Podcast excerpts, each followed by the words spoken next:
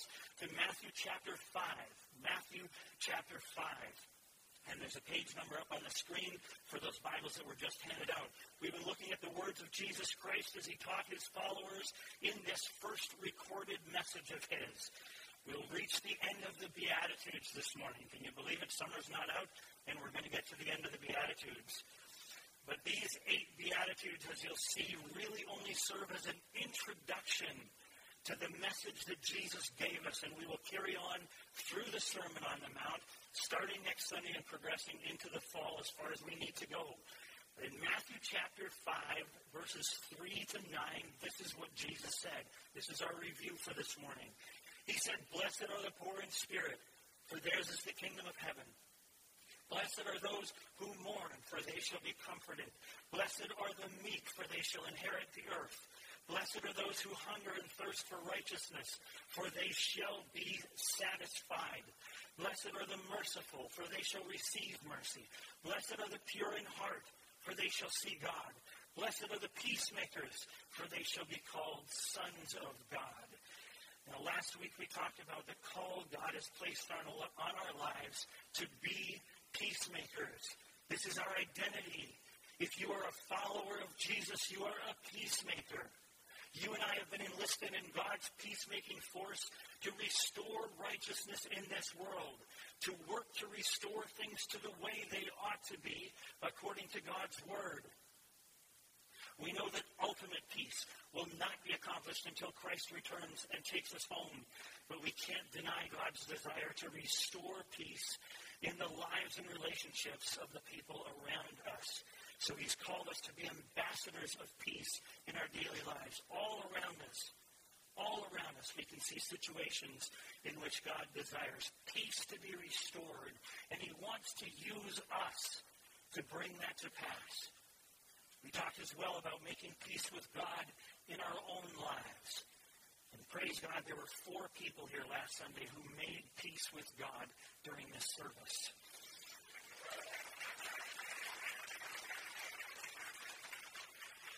Chapel Please understand that this is a place where people can learn to make peace with God. We have to keep that in mind. Don't just assume that your unchurched friends will only find church to be boring or confusing because they just haven't been going. This is the place where they will hear words of life from the Word of God. That's a significant thing. They were created with the need to know the truth that's preached at this church. Take the risk of inviting someone you know to church. Maybe their heart is just waiting to hear words of truth about the hope of the gospel of Jesus Christ. First and foremost, we are the messengers of peace. God has placed us in our neighbors' lives to be peacemakers. Let's step up and embrace that calling. We are the church. The church comes to them through us, and then we have the opportunity to bring them to the church. And I will continue to work at preaching messages that bring hope, both for those of us who walk with Christ and those who are not yet walking with Christ. And pray for me in that, in that regard. That's not an easy thing to accomplish. So we've looked at the theme of the Beatitudes, things like humility, sadness over sin, meekness, passion, mercy, purity, and peacemaking. And this morning the Beatitudes reach a crescendo for us in Matthew chapter 5, verses 10 through 12. And this clearly is not the crescendo we might be looking for. Jesus has been talking about blessing us for acknowledging our dependence on him. He's been talking about blessing us for taking our sin seriously. He's talking about blessing us for surrendering our will and power to God's control. He addressed the idea of his desire for the way things for things to be the way they ought to be, becoming our desire for things to be the way they ought to be as well. He talked about blessing us for being merciful. He talked about blessing us for having pure motives. He talked about blessing us for being peacemakers. This is all great stuff. I want those things to be characteristic of my life. I want to be that person that Jesus describes in verses 3 to 9. Being that person sounds like such a great experience. How proud of myself I would be if I truly demonstrated the first seven Beatitudes. Would make me one fulfilled man. I get excited about becoming more humble and more dependent I get excited about becoming more disciplined, more empowered, more passionate, more impact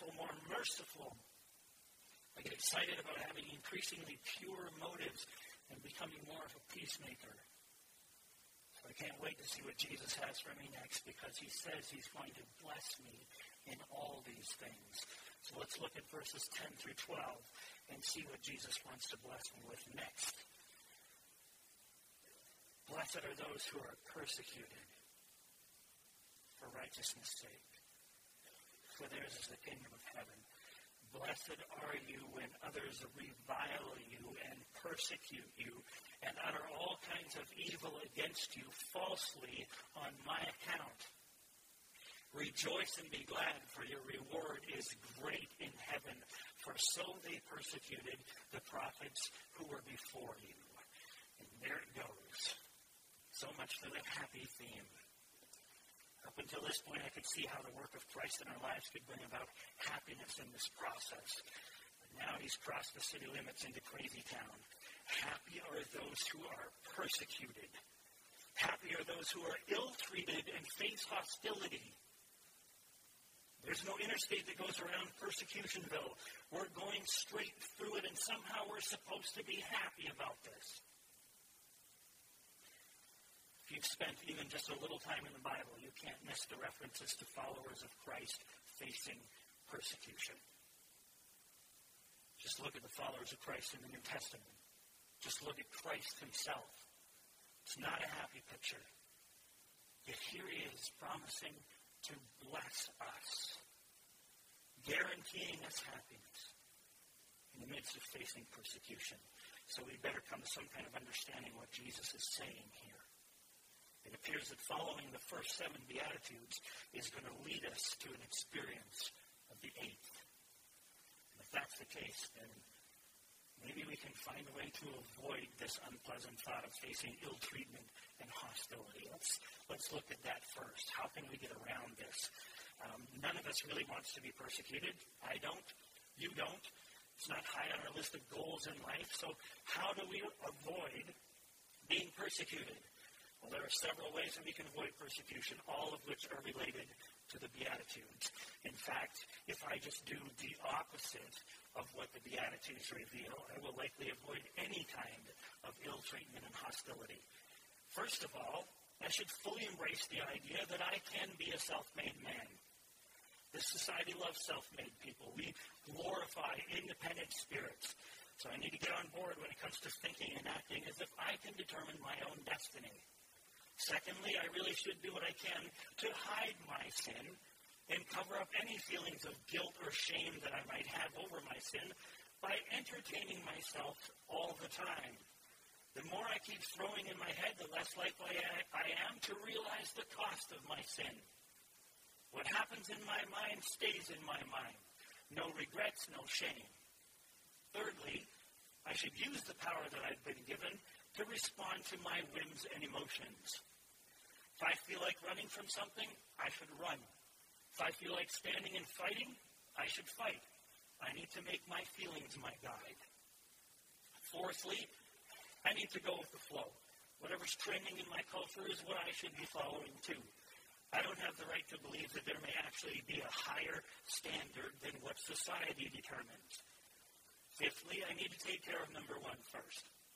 If my desires are met, Maybe I'll help in some charitable way, but I'm certainly not going to let the needs of others determine my actions. Sixthly, I should never question my motives. I'm a good man. I'm sure my thoughts, emotions, and decisions are just fine. I shouldn't feel the need to align my heart with anything but my own desires and my need to feel good. And finally, I need to stay out of other people's business. However, they're dealing with their challenges is their concern, not mine. They can stay out of my face, and I'll stay out of theirs. And there, ladies and gentlemen, is the exact opposite of the Beatitudes and how you and I can totally avoid persecution. The American dream does not include persecution, does it? It's centered on comfort and security, all of which leads to the American definition of happiness. The Beatitudes, on the other hand, fly directly in the face of the American dream and do not lead us to comfort and security in this life. But they do lead us to God's definition of happiness.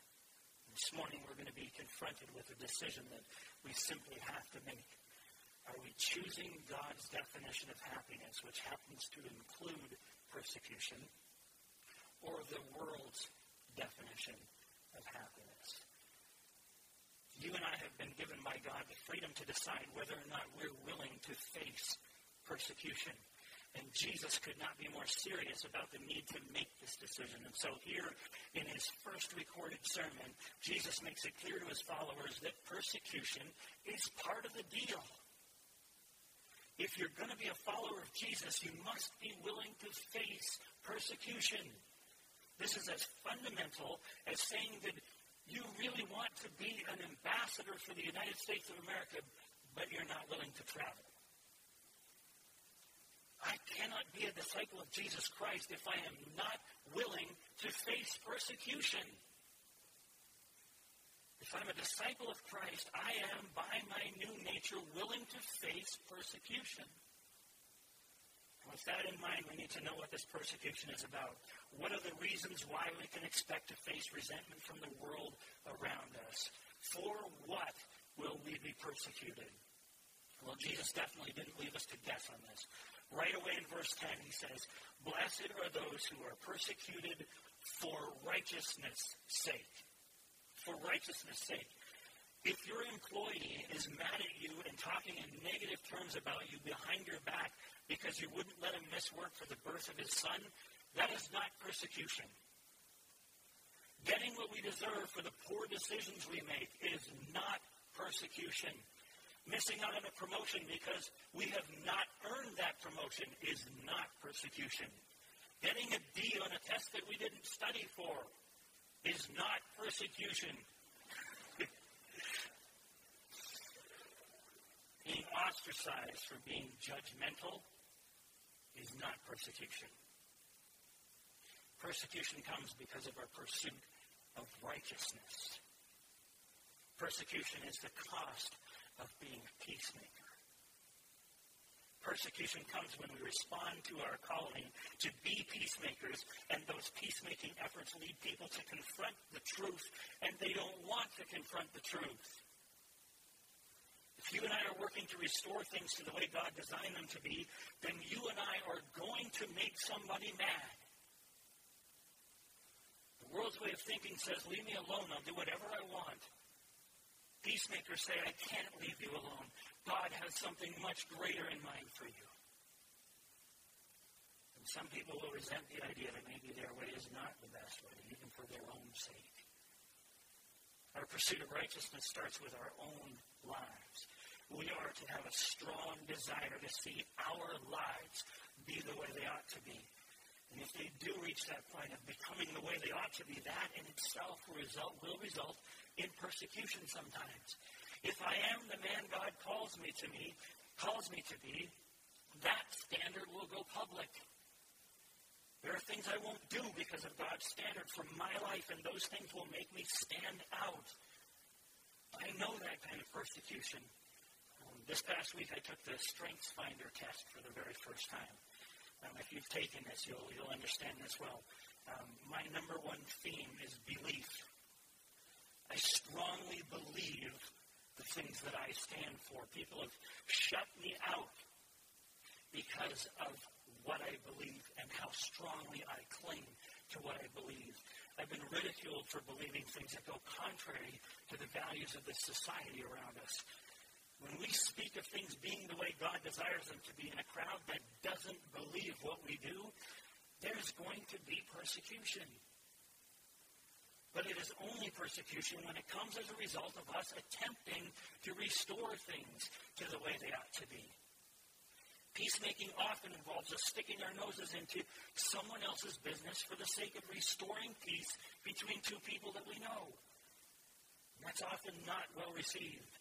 Resolving conflict involves two people humbling themselves so their pride is confronted, and people who are having their pride confronted can be very defensive people.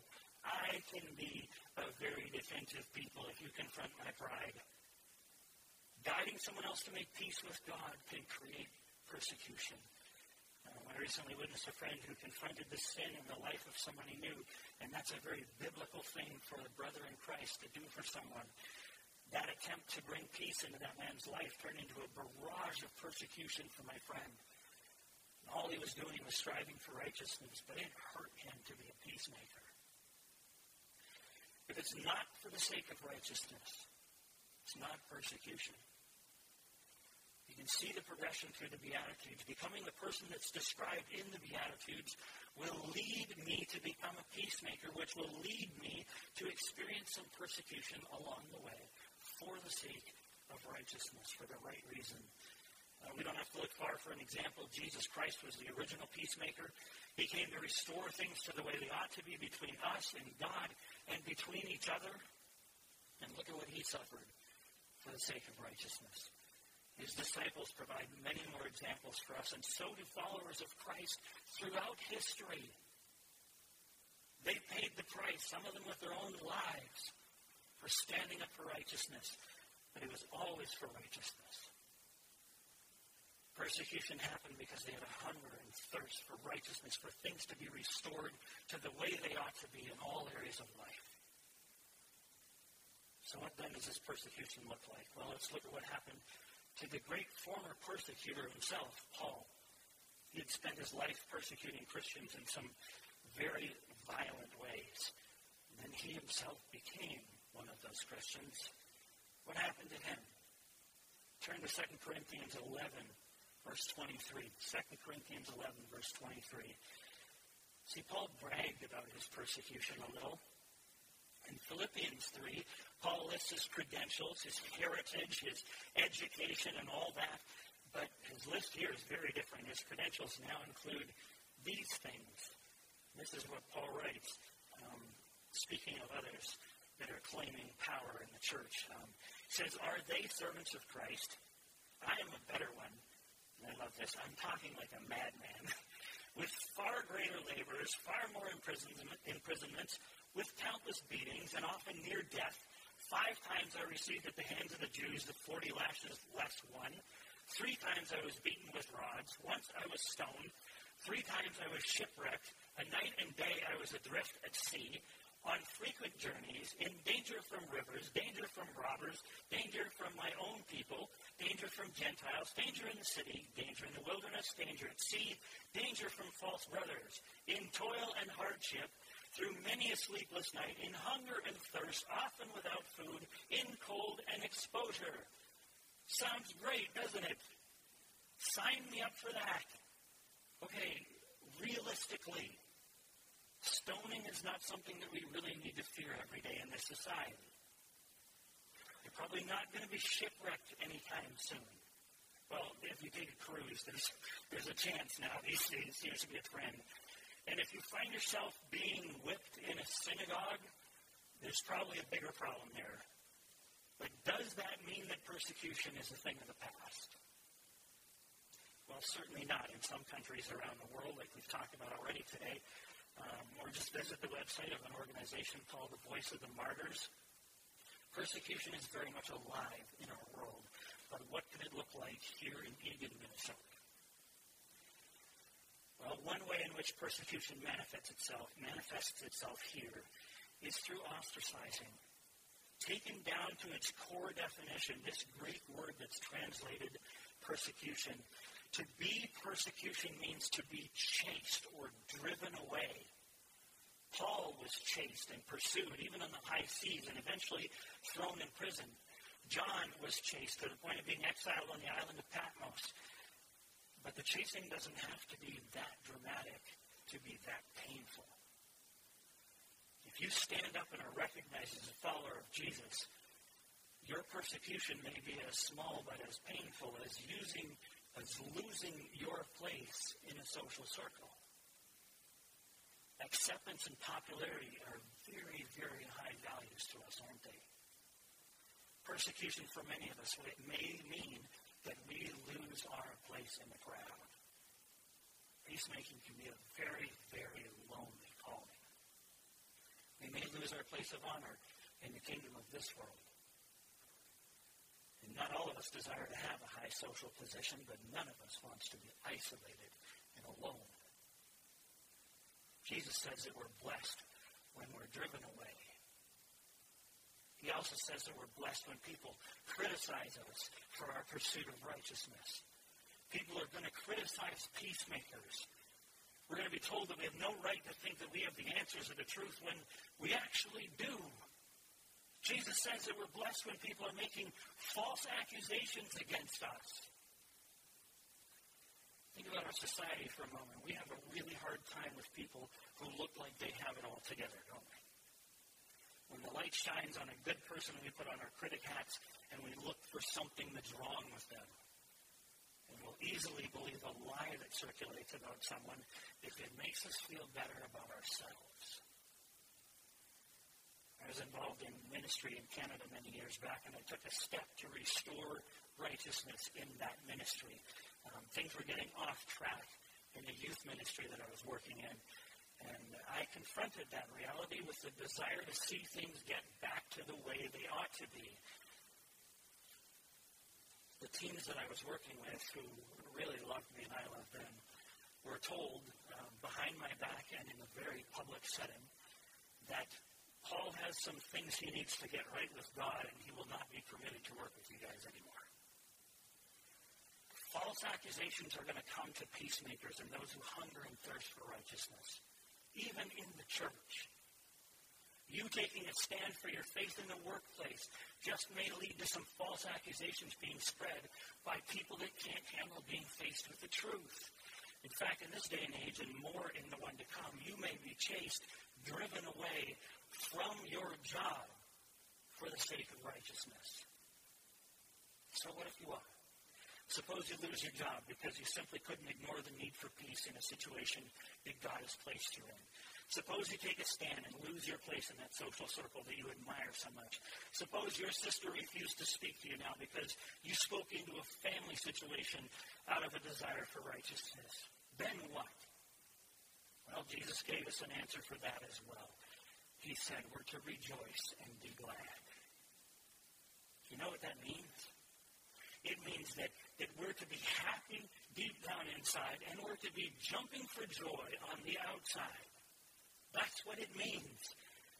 And here's where I think we really struggle. I know I do. I think it's pretty hard for us to picture ourselves being cut off by our friends at work, let's say, and being happy I think it's difficult for us to rejoice over what would happen if we told our classmates that we're followers of Jesus and then get laughed out of that social circle for being idiots. I think we have a very difficult time seeing ourselves giving thanks for suddenly not getting invited to the neighborhood parties because we shared our faith story with someone and then they mocked us behind our backs in front of the rest of the neighborhood. We don't want to be chased away. We don't want to lose any level of acceptance that we might currently have. We don't want to be mocked. We don't want to be spoken of in negative ways at all. We don't want to risk being on the outside, so we refuse to stand up for righteousness. Our current state of happiness and comfort is of far more value than whatever Jesus is offering when he says, blessed our current state of comfort, listen to this, is also far more important to us than our neighbor's salvation. We'd rather leave people alone and let them go through life without Christ because we're afraid of whatever that persecution might look like for us. That fear that controls us so easily needs to die.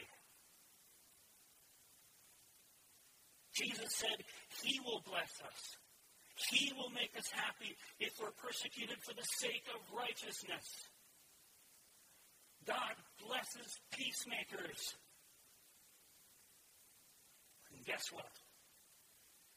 His blessing is going to make us much, much, much happier than being the most accepted housewife on the block ever will. God has in mind for us completely shatters and exceeds that feeling that we get from being the cool guy at the office that just smiles and goes along with everything. How much more rewarding is it to be the one who's looked up to rather than just be one of the crowd? How much happier will you be to have taken a chance on gaining something eternal, even if you do get rejected, than if you just settle for something temporal, temporal but comfortable and easy? And let's talk about that rejection as we wrap things up here. You and I have a choice. We have a choice. We can take the acceptance we get in this world by keeping our mouths shut and ignoring the need for righteousness. Or we can take what Jesus promises behind door number two, and in this beatitude, the reward is twofold. In verse 10, Jesus says, We get the kingdom of heaven in exchange for this kingdom. He starts and ends the Beatitudes with this promise. And then in verse 12, he talks about our reward in heaven. He says, It's great. Massive understatement. Will you gladly lay down your place in this kingdom in exchange for a place in His? Persecution is a sign that we're taking the Beatitudes seriously. It's a sign that we're becoming more and more like Christ. And isn't that what we want? To become more and more like Christ or to become more and more like the world? If we become more like the world, I guarantee you that we will face far less persecution. But if we become more like Jesus, I guarantee you we will face persecution. Think it will come in the form of loneliness and feeling like an outsider. Because we are outsiders. We are not of this world We are children of the kingdom of heaven. No more fear. Why? Because Jesus told us what kind of company we keep when we are willing to be driven away, to be cast out of the world for the sake of righteousness. He just put us in the company of the prophets. Did Jesus' disciples have great social standing? No. Were they on their own a lot? It would seem that way, especially for John, who was dropped on an island and left there as punishment. Were these men accepted like we want to be accepted? Not even close. Not at all. But they walked with the prophets who had gone before them. They walked with legends. And they walked with Jesus Christ, the Son of God. You think they're all sitting in heaven right now complaining that they should have done more to avoid that persecution when they were down here? No way. Looking back, they wouldn't trade a minute of what they experienced, no matter how hard. They wouldn't trade the insults, the abuse, the imprisonment, even the crucifixion or beheading. Because they would never give up the opportunity to walk with Jesus Christ. Are we there this morning? Are we? Can we see life as an opportunity to walk with Jesus? So much so that we're willing to endure any hardship, any persecution that comes as a result of our pursuit of righteousness. Is it the devotion of Jesus' followers that has drawn you to Jesus? It has been for me. Well, then how are others going to be drawn to Jesus through us if we're afraid to stand out and be persecuted because of our desire and our pursuit of righteousness? I'm going to ask you to do something with me right now. I'm going to ask you to answer a few questions. And here are the questions. Are you willing to stand up and be counted for Jesus Christ? Are you willing to face whatever persecution might come your way for the sake of righteousness, for the sake of being used by God to restore things to the way they ought to be, for the sake of being a peacemaker? Are you willing to choose God's blessings and be persecuted if that's what He needs from you? If you are, then stand up right now. Jesus has just shown us who we are in the Beatitudes. He's described these people that we want to become. And the people who are described in the Beatitudes are people who are willing to be persecuted for the sake of righteousness. Are you? Are you willing to be persecuted? And please don't stand if you don't mean this. Don't stand just because you're thinking if people see me sitting down, this is going to be so embarrassing. Stand because you mean it. We are children of our Father, God. We have chosen to be peacemakers, to pursue righteousness, and with that choice is going to become is going to come persecution. If you're going to be the person described in the Beatitudes, you will be persecuted.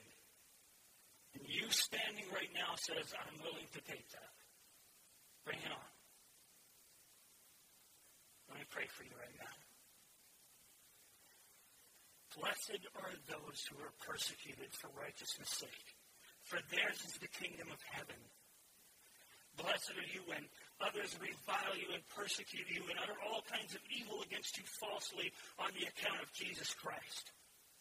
Rejoice and be glad, Chapel Hill, for your reward is great in heaven, for so they persecuted the prophets who were before you. Father, we stand before you right now, and you know our hearts. You know whether or not we're willing to do this. And we're standing before you to say, yes, God, we are willing to face persecution if that's what has to come from being a peacemaker, from being a person that's described in the Beatitudes, from being a follower of Jesus Christ. We stand and declare ourselves available to you for whatever you desire, for your purposes, for your kingdom. And we'll face whatever might come. Father, it's not going to be as hard for us as it was for your son.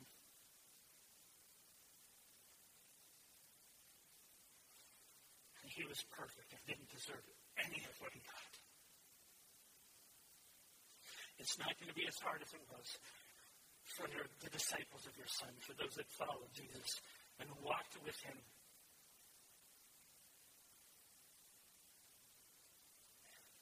if you're asking something of us for being a follower of Jesus, then take it.